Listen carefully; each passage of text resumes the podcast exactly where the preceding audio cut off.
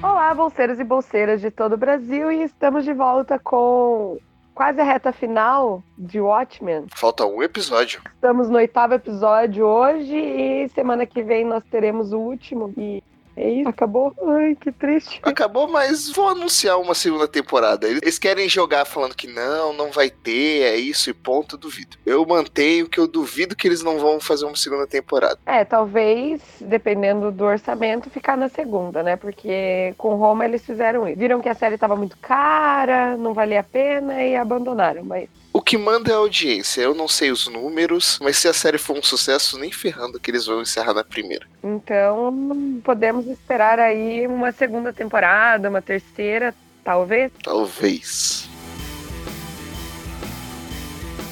Eu acho que esse episódio teria que ser umas impressões gerais primeiro, porque como a gente estava discutindo antes de gravar, eu acho que é bacana a gente falar isso, justificar por que a gente acha o que a gente acha e depois seguir a ordem cronológica dos fatos. Bom, o episódio foi acho que o mais fraco. Eu não diria da temporada, mas desses últimos três episódios, ele foi o mais fraco. O meu problema com esse episódio foi a repetição. Ele tenta explicar muitas vezes como funciona os poderes do Dr. Manhattan. Mas é mais ou menos como o Tio Ben chegasse pro Homem-Aranha e falasse: com grandes poderes vem grandes responsabilidades, com grandes poderes vem grandes responsabilidades. Ao longo de uma hora inteira. Sei lá, eles tentaram repetir o que foi feito no capítulo 9 do Watchmen. Só que o- no capítulo 9 do Watchmen são 20 páginas. Aqui é uma hora de episódio. Eles tinham outras maneiras de fazer isso sem ter que ficar fazendo tomado o tempo todo, ficar falando: Não, eu estou aqui, eu estou ali, eu estou aqui. Eu já entendi, da primeira vez.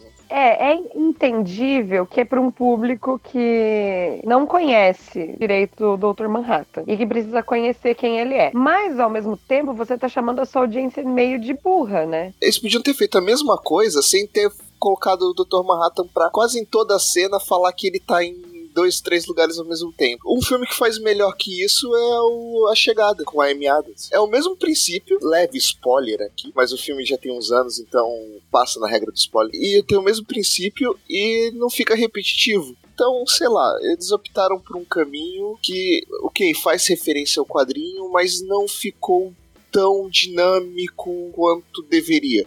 Ficou um pouco cansativo. Eu acho importante a gente fazer isso e falar isso agora, porque assim, a gente só vem elogiando os capítulos que vieram e Gabriel essa semana ficou muito indignado. Não, eu não fiquei indignado, é que eu achei assim. É, é, entendi o que eles tentaram fazer, só que precisava mesmo ficar repetindo várias vezes a mesma coisa. Episódio fraco perto do final, né? De uma temporada excelente. Então fica. A gente fica pensando o que, que vai ser do último episódio. Espero que seja épico, mas se seguir esse caminho, não vai ser. É, assim, eu não achei o episódio ruim, mas eu achei ele mais fraco que os outros. Eu acho que ele tem esse problema da repetição. Mas ele é um episódio de explicação mesmo. Passa. Ele também tem coisas boas que a gente vai falar mais pra frente. Sim, com certeza, mas eu acho que é, é importante porque, como eu falei, a gente tá numa reta final e esse não é ruim, é um episódio ruim, mas é um episódio fraco dentro de uma temporada excelente. Então, não sei se, se para você preocupa, mas pra mim preocupa o decorrer do último episódio. Eu acho que não. Porque eu acho que o último vão só terminar a trama. Eles já amarraram praticamente tudo que eles tinham que é pra amarrar. Ah, mas eu queria algo épico pro final. Vai dizer que não. É capaz que tenha. Afinal, a gente viu o que aconteceu, né? No final desse episódio. Pois é, então vamos então à ordem cronológica dos fatos. Finalmente, Dr. Manhattan se revela pra gente, né? Mas nesse episódio a gente pode começar falando do final, do meio, do início, porque é tudo ao mesmo tempo. Mas o episódio começa com um deus entrando num bar. Foi engraçado que ele foi usando a máscara dele mesmo, né? Ah, pra que ninguém me reconheça.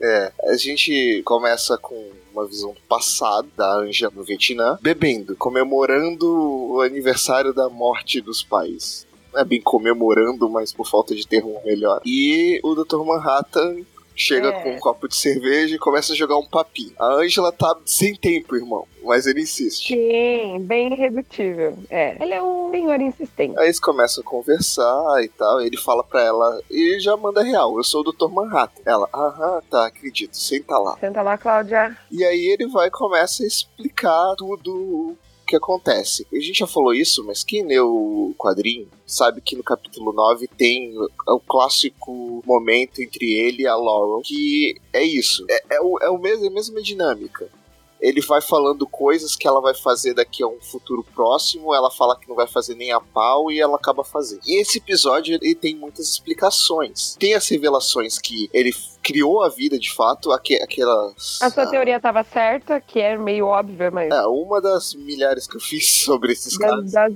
várias.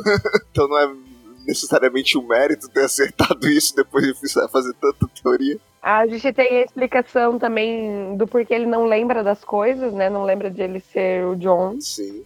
Nem Dr. Manhattan. A gente finalmente entende a ligação dele com, com os Mandias, né? O porquê os Mandias tá lá, já que não é para ser cronológico, né? e, e assim, eu acho que foi bom a amarração que eles fizeram nesse episódio, apesar de ser repetitivo e cansativo, foi boa. Resolveu metade dos problemas que, que eles tinham feito na temporada. Ou mais da metade. Em termos de amarração, funcionou muito bem, faz todo sentido. Indo já pra parte dele criando vida, eu acho muito legal como ele cria uma vida que é para ser pura, é para ser perfeita, de certa forma, e ele usa a imagem e semelhança das pessoas que para ele eram um símbolo de bondade, que são as pessoas que salvaram ele do holocausto, que resgataram ele e o pai dele. Então eu gostei muito como eles fazem isso. Porque aos olhos de uma criança que ele era na época, aquelas pessoas eram um símbolo de bondade. Quando ele decide fazer a vida, ele pega essas pessoas como base. Uhum. E o mais interessante é que também a, a, base com que ele criou essas pessoas foi o amor, né? Ele fala que a primeira manifestação de amor ele viu nessas pessoas. Então ele baseia tudo em amor e aí acaba que esse amor vira uma adoração a ele, né? E ele não suporta isso. Porque eles são chatos pra cacete.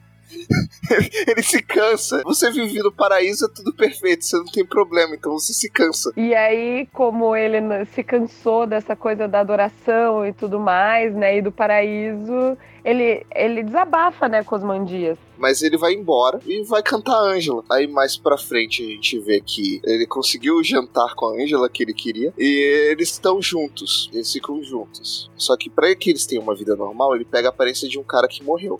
Só que a relação não dá muito certo porque ele fica o tempo todo. Não, eu estou agora aqui, eu estou no passado, eu estou sendo destruído pela aquela máquina, eu estou no Vietnã lutando a guerra. E vai aqui minha segunda reclamação do episódio. Não tem porquê ele ficar assim, as pessoas em torno dele o tempo todo. A série ela força uma barra de que porque ele tá vivendo tudo ao mesmo tempo, ele tem que falar isso para as pessoas. Ele não faz isso no quadrinho. Ele faz isso em dois momentos e dois momentos que tem motivo para ele falar isso. E mais, eles também esquecem, entre aspas, tô fazendo aspas no ar, vocês não estão vendo, que mesmo ele sabendo tudo o que vai acontecer, as reações dele também são pré-determinadas, então ele é capaz de surpreender. Ele genuinamente fica surpreso com as coisas, mesmo sabendo o que vai acontecer. E isso não é mostrado direito no episódio. É, parece que ele faz cara de paisagem, né? Tipo, ah, é. eu tô vendo aqui, estou vendo ali, estou vendo lá, e é, é. isso. É, é como se ele soubesse e por conta disso ele não se surpreendesse, o que não é o caso, ele se surpreende. A gente só dá pra ver que ele tá surpreso no final, por conta do, do canhão de Tachyons e tudo que acontece ali. Só que para favorecer a, a, trama do episódio, para você ter uma desculpa para que ele tente esquecer quem ele é, que é o que acontece, esforçam essa barra. Isso eu já não gostei tanto também. Acho que não precisava, porque uma coisa acaba linkando com a outra. Ele repete muitas vezes que ele tá em vários momentos para te explicar e forçar essa briga entre os dois que gera o John encontrando o Ozymandias e entrando em um acordo com ele. Então, por conta disso, o John ele vai na Antártida, pede ajuda pro Vedit para que ele possa ter uma vida normal. E o Veit, que a gente encontra lá, é um Veit que tá extremamente frustrado, porque ele fez tudo o que ele fez para que a humanidade ficasse em paz, só que ele vê que a humanidade está criando bombas de novo. Então ele se cansou das pessoas também. Então eles entram em um acordo. Ó, eu vou te ajudar aqui, eu vou te dar esse aparelhinho que vai fazer você esquecer as memórias. Eu até especulei no outro episódio que aquilo ali que ela pega talvez seja essência dele, mas não aquilo ali que ela pega é só um aparelho do Ozymandias feito para que ele esqueça as memórias. O Veidt até fala que ele criou isso na década de 80 como um plano A. Só que ele acabou não conseguindo executar esse plano A, então ele usou o plano B, que era tentar desintegrar o, o Dr. Manhattan e enganar ele. Mas eles entram em acordo e o Dr. Manhattan oferece para ele o paraíso. Ele leva os Ozymandias até os caras, até, o, até aqueles caras bizarros que ele criou, para que ele possa ser adorado lá. E a gente já viu que isso também não dá muito certo, porque ele também se cansa dos caras. Porque é uma vida monótona lá, né? Na verdade. E já que a gente já tá entrando nessa de, de não tem começo, não tem fim, é tudo ao mesmo tempo, vamos falar logo da parte final, que é pós-créditos, que a gente vê a punição dos Imandias é uma punição infantil, de certa forma, mas faz sentido. Que é, que é eles pegando os tomates e tacando nele. E ele tá com uma cara de. Sim. Puta que me pariu, que inferno. Eu não aguento mais isso. Me tira daqui. Mas é legal porque nessa cena, na prisão, depois que ele é torturado com tomates. Não dá pra chamar aquilo de tortura, só a porrinhação. Ah, mas pra ele é que foi. É, é, uma tortura, mas não do jeito de tortura que a gente tá acostumado. É, sem dor. Só você. É, é uma tortura cheio. que te mata por tédio. É, de tédio, exatamente. O, a gente vê o Game Warden lá, o guarda florestal, que é o primeiro cara que ele criou. Ele é propriamente o Adão do Dr. Manhattan, falando com ele.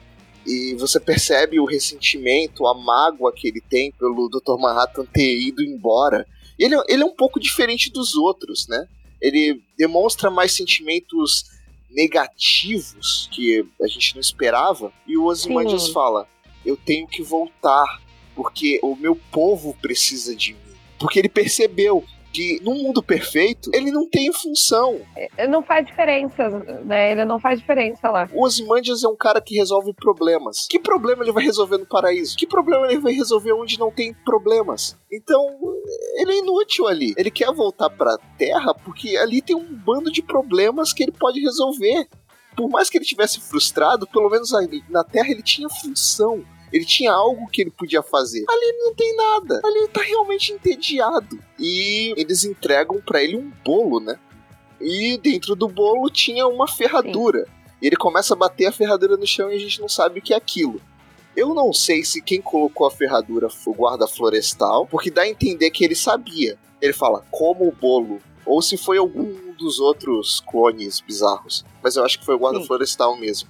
Porque até ele tá cansado também. Ele meio que, de certa forma, entende os Imandias, talvez. Talvez. Sabe o que eu pensei? É que acho que até eles estão entediados da presença do, do Vedit ali. É, eu não sei os outros, mas ele com certeza. O guarda florestal, que é diferente de todos os outros, com certeza. E até a questão, né, que ele era judeu, né, o Dr. Manhattan, ele recebe a Bíblia desse casal, né, e fala sobre o Gênesis, e assim, o Gênesis a gente sabe que o casal, o primeiro casal, acaba se rebelando, né? É. Será que ele estar tá tendo esses, esses, sentimentos negativos e tudo mais não é uma espécie de rebeldia? Faz sentido, porque tecnicamente não era para eles terem esses sentimentos, né? Por mais que eles fossem ser abandonados, você percebe que ele tem uma certa raiva, uma certa mágoa por ter sido deixado de lado. E a gente não sabe o que aconteceu com a Eva, né, também. A primeira, Ainda. né, a original. É, não mostrou. Bom, talvez tenha mostrado, que a gente não. É, todo mundo é igual ali, então é difícil. O único que se destaca é ele porque tem um bigodinho e uma máscara. Nós não sabemos quem ele era até esse episódio também, né? Então tudo pode acontecer. Mas tem mais dessa conversa entre os dois Sim. até o momento que a gente vai pro presente da série. E a gente vê o que acontece depois que a Angela martelou a cabeça do Cal. Acontece que ele fica azul. Uhum. Teve muita gente que reclamou, né? Eu achei legal que depois que ele recupera a memória, ele assume de novo a forma do Cal só que azul. Agora, a minha reclamação é que nos momentos que ele brilha, são poucos, mas nos momentos que ele brilha ficou meio mal feito. Assim, eles podiam ter caprichado mais no brilho, e tal.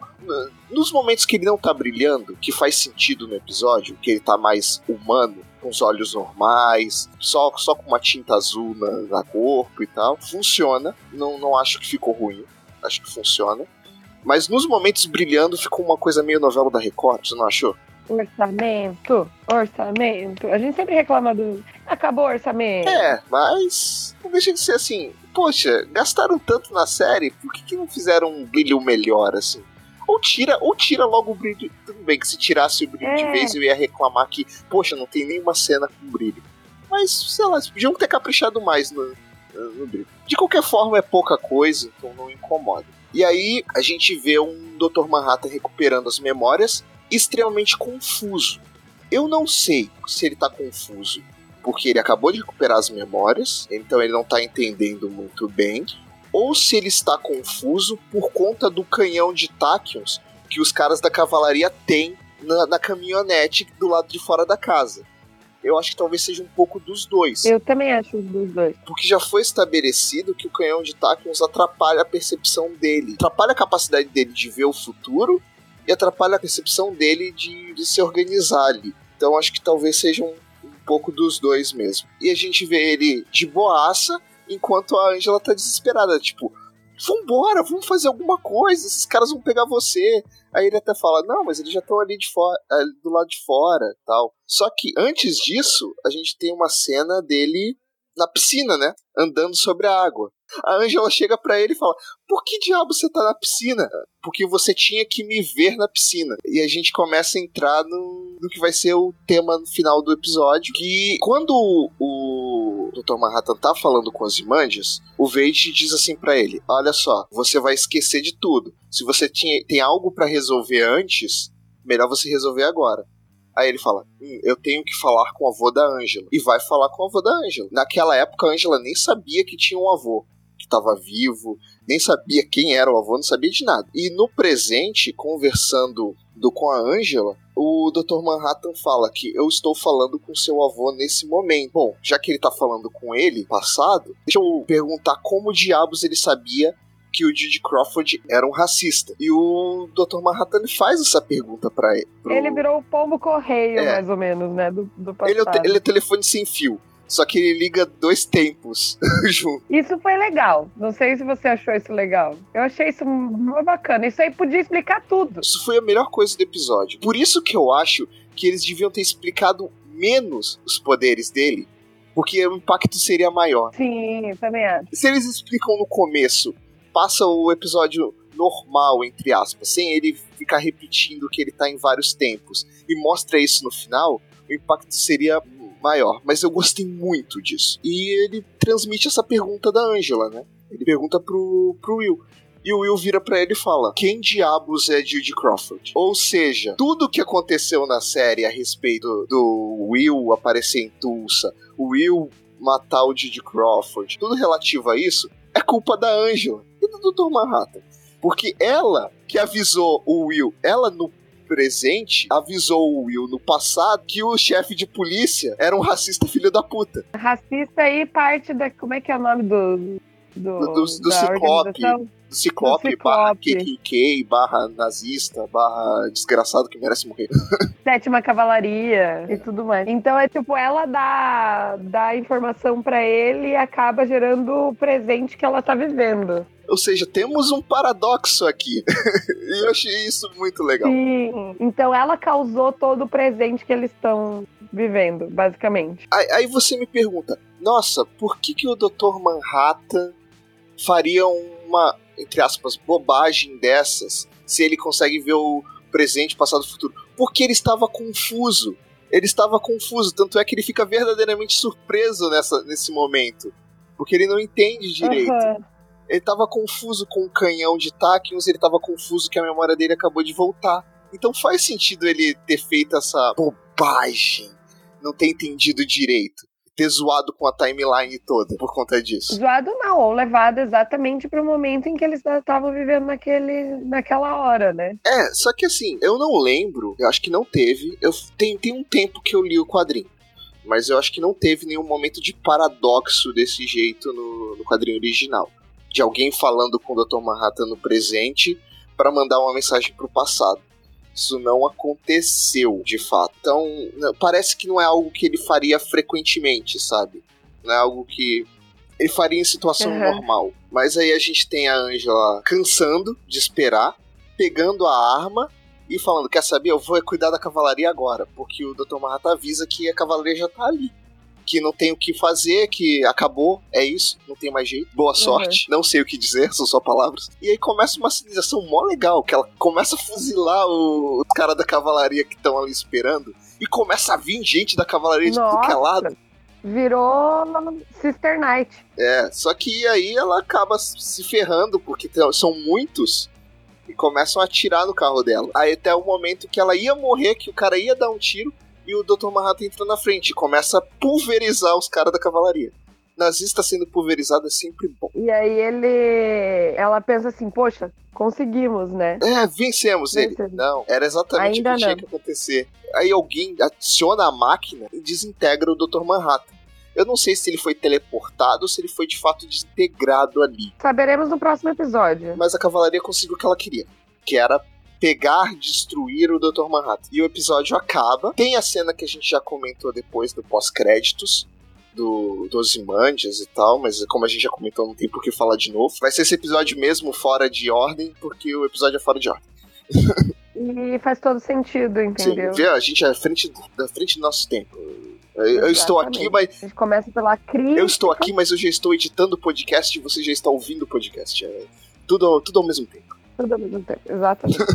E vamos às notas? Vamos às notas. Quantos Doutores Manhattans explicando os poderes deles a gente dá pra esse episódio? Eu vou dar 3,5. Eu vou dar 4. Vou dar 4, que é a minha nota mais baixa até agora, por um episódio. Exatamente, porque você só deu 5. Não, acho que eu teve um episódio que eu dei 4 ou 4,5. Por conta de, de tudo isso que eu já comentei, né? Eu não gostei muito deles ficarem repetindo explicação. Eu acho que eles podiam ter feito de um jeito melhor. Entendo que é uma referência aos quadrinhos, mas não ficou tão bom assim na tela.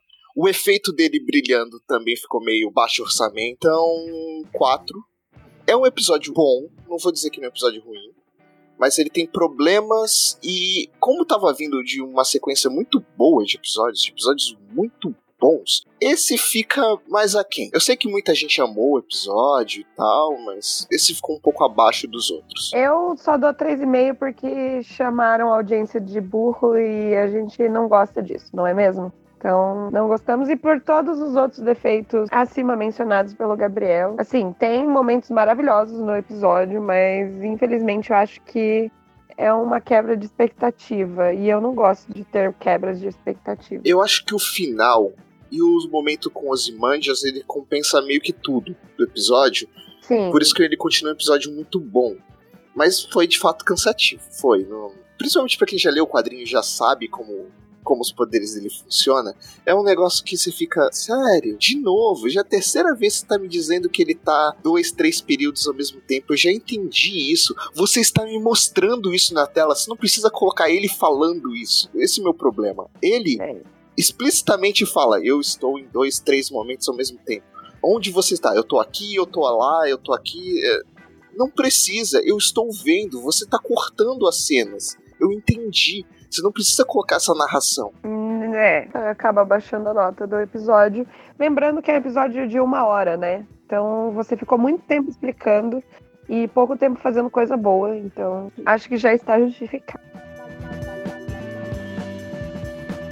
Então, gente, é isso. Estamos a poucos momentos do final e espero que vocês tenham visto toda a temporada, porque vale muito a pena, apesar do episódio 8 não ser um dos melhores. É, desculpa se a gente ofendeu alguém também na hora de dar nossas notas e nossos pareceres, mas a vida é assim, ela segue. Menos se você for um membro da cavalaria. Se você for um membro. Ah, não, aí você pode explodir igual os outros não tô nem aí. Então é isso, gente. Quem nos acompanhe nas redes sociais, não é mesmo? Leiam o nosso blog, compartilhem essa playlist aqui com os outros episódios, escutem os outros se vocês não escutaram. Sigam o nosso feed. Sigam o nosso feed e esperamos vocês na próxima semana.